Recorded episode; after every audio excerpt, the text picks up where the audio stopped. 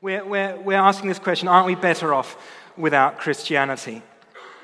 And it's a good question to be asking. I, I want to reject from the um, outset that being a Christian uh, will make you rich. Uh, but it is a good question um, that people are wanting to know the answer to because people are asking, aren't they? You know, am I trading up or am I trading down if I become a follower of Jesus? You know, isn't Christianity over? Isn't it outdated? And doesn't it make things worse, uh, both as an individual and as a society? In uh, 1959, the, the missiologist Bishop Lesslie Newbigin, he wrote a book called Honest Religion for Secular Man, and he wrote this I have seen enough to know how powerful a source of evil religion can be. And then he went on Religion is much too great and permanent an element in human experience, though, to be swept out of sight. Newbigin, he predicted that secularism would go through different stages. And it would begin um, by creating a pluralist society that seemed okay. And the promise was one of a utopia of individual rights, where we all have our human rights and nobody steps on anyone else's toes and we're all very happy. And it's, it's nice in theory, he says, until you do start stepping on each other's toes. You know, what if you're a mother and you're breastfeeding in public? And then there's a Muslim man who doesn't want to see that. You know, who, whose right wins there? And then there's the reality that we're made to worship, to, to put worth and, and value in things.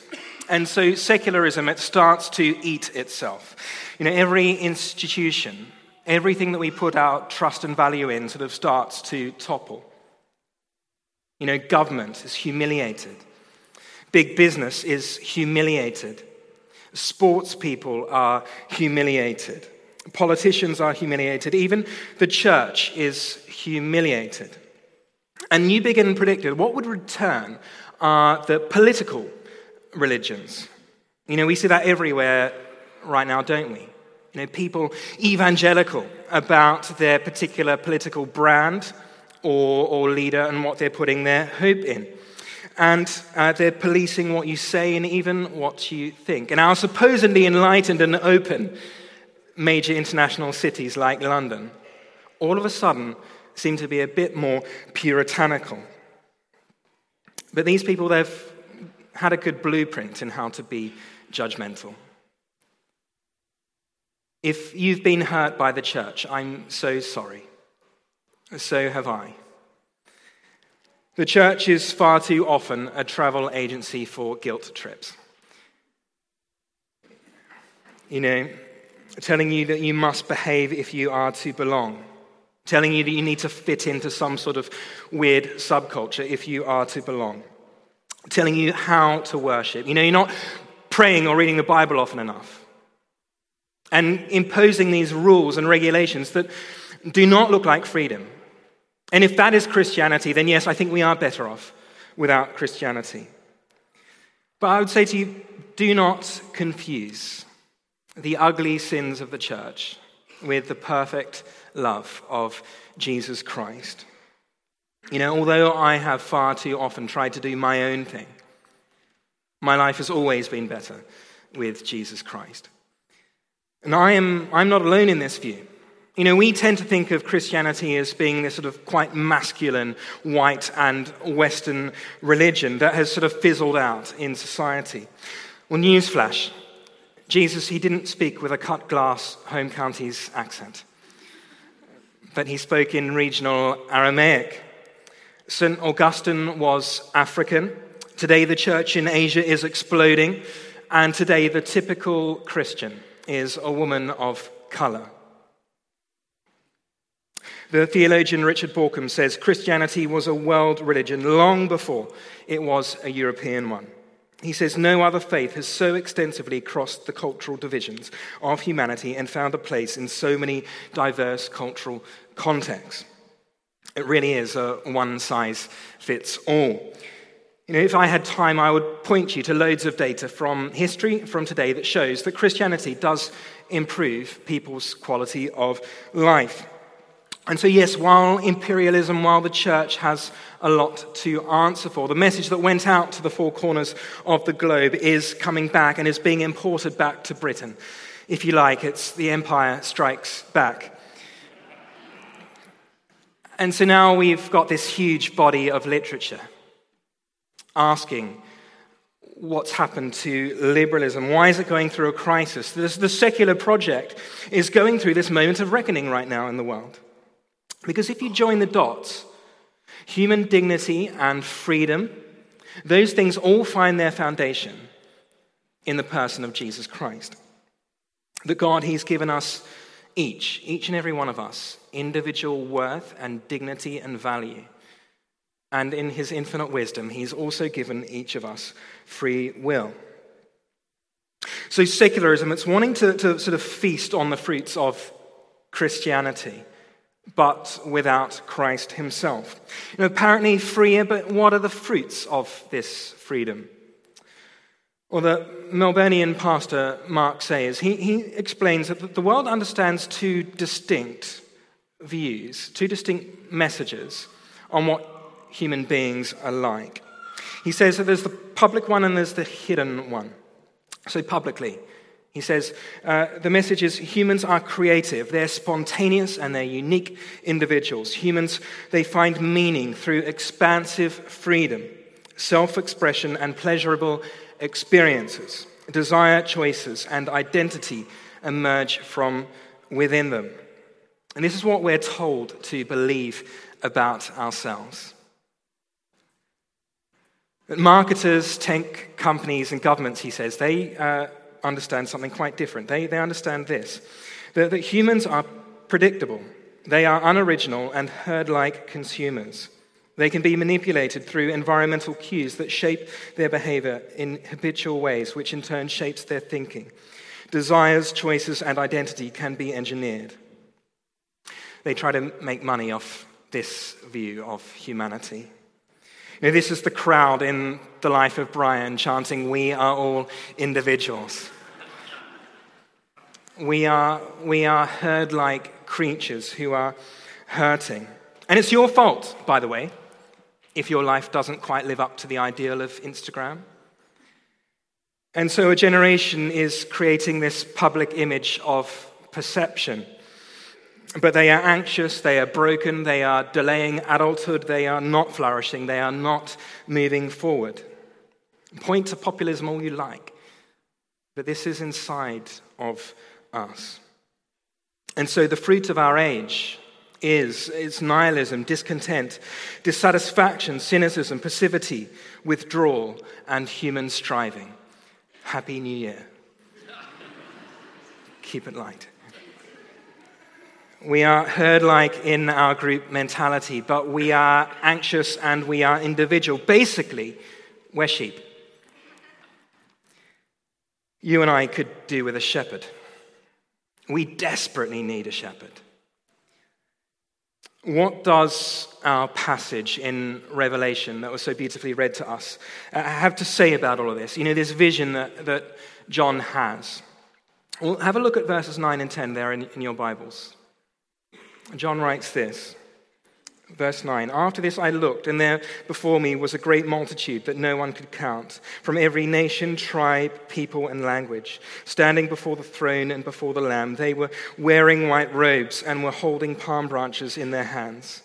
And they cried out in a loud voice Salvation belongs to our God, who sits on the throne, and to the Lamb. What I want you to notice here in this passage is uh, firstly, the people, secondly, uh, what they're doing, and thirdly, what they are saying. So, firstly, the people. The people. And what you see is relationship. A great, countless multitude from every nation, every tribe, people, and language. You and I aren't really going to get better this year by clicking like on wisdom on, on anti social media or rushing about between appointments with our exercise mats. Not really. We are going to become, be better off this year as we connect with one another in the one place where you get a cross section of society. The headlines are rammed at the moment with nations that are dividing people based on caste and color and tribe and religion. But at the feet of Jesus, we are restored to one another as equals. You know, and as anti Semitism rears its ugly head again, Christians proudly and defiantly worship a Jewish man who, in his life and in, in his death, scandalized racial divisions. But it's, it's not just relationship with each other we see here. We also see relationship with God. What do I mean by that? What, what kind of relationship is this? Have, have a look at verse 17. For the Lamb at the center of the throne will be their shepherd. Note that he will be their shepherd. Not a shepherd, not the shepherd, but their shepherd, my shepherd. The Lord is my shepherd. Those words are familiar to so many of us here in this room. They've lost their power. But I find that people don't take those words for granted when they're on their deathbeds or when their loved ones are. We all need a shepherd. And he will be your shepherd, not just a shepherd, but your shepherd, if you will let him shepherd you this year. After a decade that has been defined by disconnection more than anything else, you and I were made for connection. We were made for relationship with one another and also with God. Which is the, the second thing that I want you to notice from this passage. It's not just the people, but what they're doing. They are, they are worshipping Jesus. See that in verse 11, all those falling down on their faces in worship. And verse, verse 10, they're all crying out, they're all worshipping. Money, success, fame, family, work the sacred cows of modern day Britain. You know, we, we pour our whole bodies into relationships, into Coldplay concerts, into sports games. We're not so secular after all, are we? You and I, we were made to worship. And one day everybody will worship Jesus Christ. The church is not backward, the church is futuristic. If you're worshiping Jesus, you're ahead of the curve. Congratulations. Come and worship Jesus this year. Come to Alpha. Come to church on a Sunday. Come and worship. Because as Augustine said, our hearts are restless until they find their rest in Jesus Christ. So, firstly, the people. This is, this is everyone and anyone who turns to Jesus, whoever they are, wherever they've come from, whatever they've done. Anyone who turns to Jesus.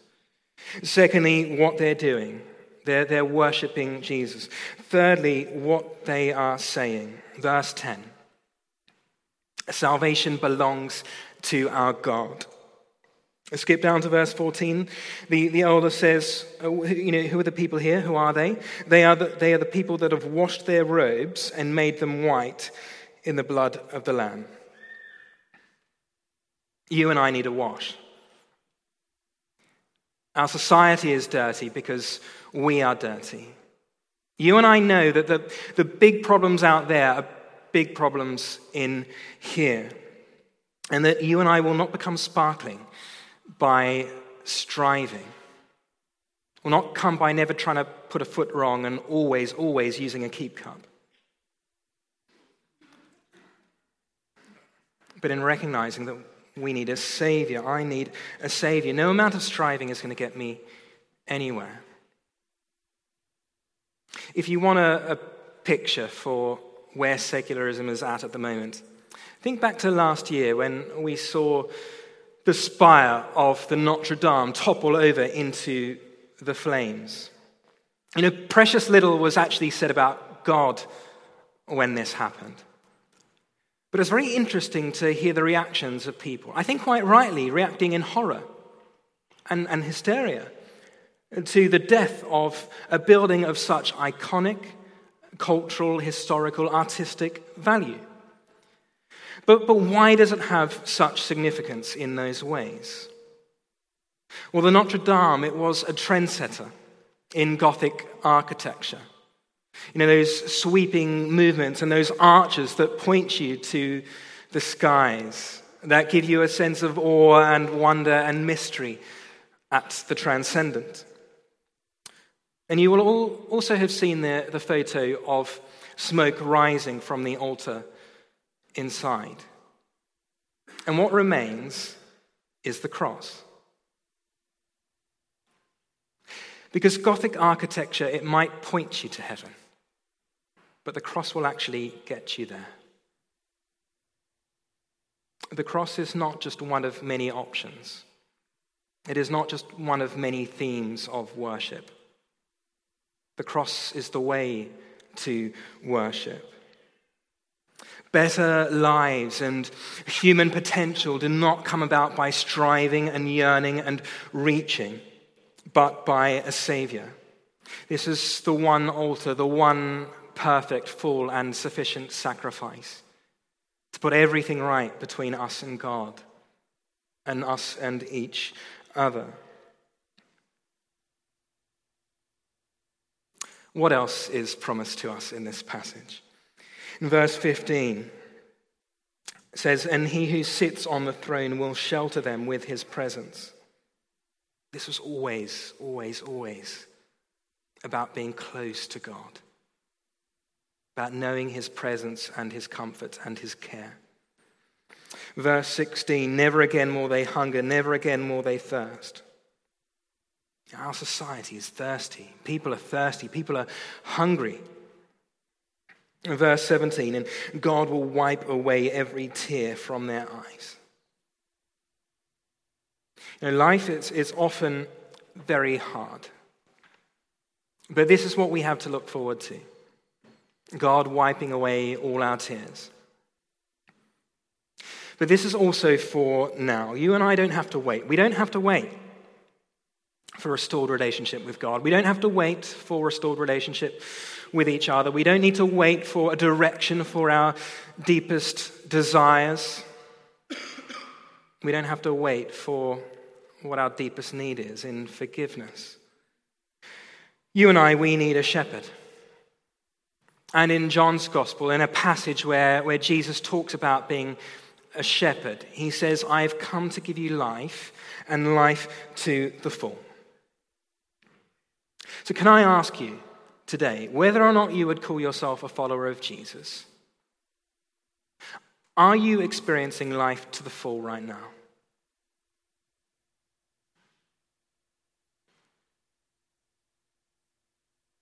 Because that is the promise of Jesus. That is the promise on offer to each person in this room to know fullness of life. What does that, that fullness of life look like? Jonathan Haidt is a uh, social psychologist at NYU. He specializes in moral psychology and political, economic, and educational systems. And he summarizes our basic psychological needs like this He says, just as plants need sun, water, and good soil to thrive, people need love, work, and a connection to something larger. Now, I don't have a degree in psychology, but I do know that the connection to something larger that our world so craves is actually a connection to someone larger. Look at verse 17. We see there springs of living water. This is the Spirit of Jesus. This is the Holy Spirit. And as, as we drink from Him, He flows out and He flows through our lives. He flows into our work. Each person in this room works. Whether or not you get paid for that work, all of us work. And He gives us a direction and a purpose for that work. And in Him, you can experience unconditional love, which is really, the end of the day, all each one of us really wants. This living water, as we receive from Jesus, he, he flows through us. This is life in the Spirit. The God, He not only comes to comfort us, but He comes to empower us. to bring about better lives all around us, wherever we go. Are we better off without Christianity? Well, God is the only interesting thing about Christianity. He is all I have to offer you today. I mean, have you looked at Jesus lately? He sat and ate with tax collectors and prostitutes, and the bigots who were offended by that. He forgave his friends that were letting him down at his time of most need, and he forgave the people that were crucifying him. Whoever you are, wherever you come from, whatever you've done, whatever you fear, whatever you hope, Jesus is better for each person that he comes into contact with. But boy, is he subversive. My experience is that Jesus, he leads you to live a very different life to the one that you're expecting, but one that's a whole lot better. Jesus is better for everyone that he comes into contact with. He will always love you, he will always care for you, he will always forgive you. You don't have to impress him, you don't have to achieve anything for him. He is your shepherd, and you will always matter to him. Amen. Amen.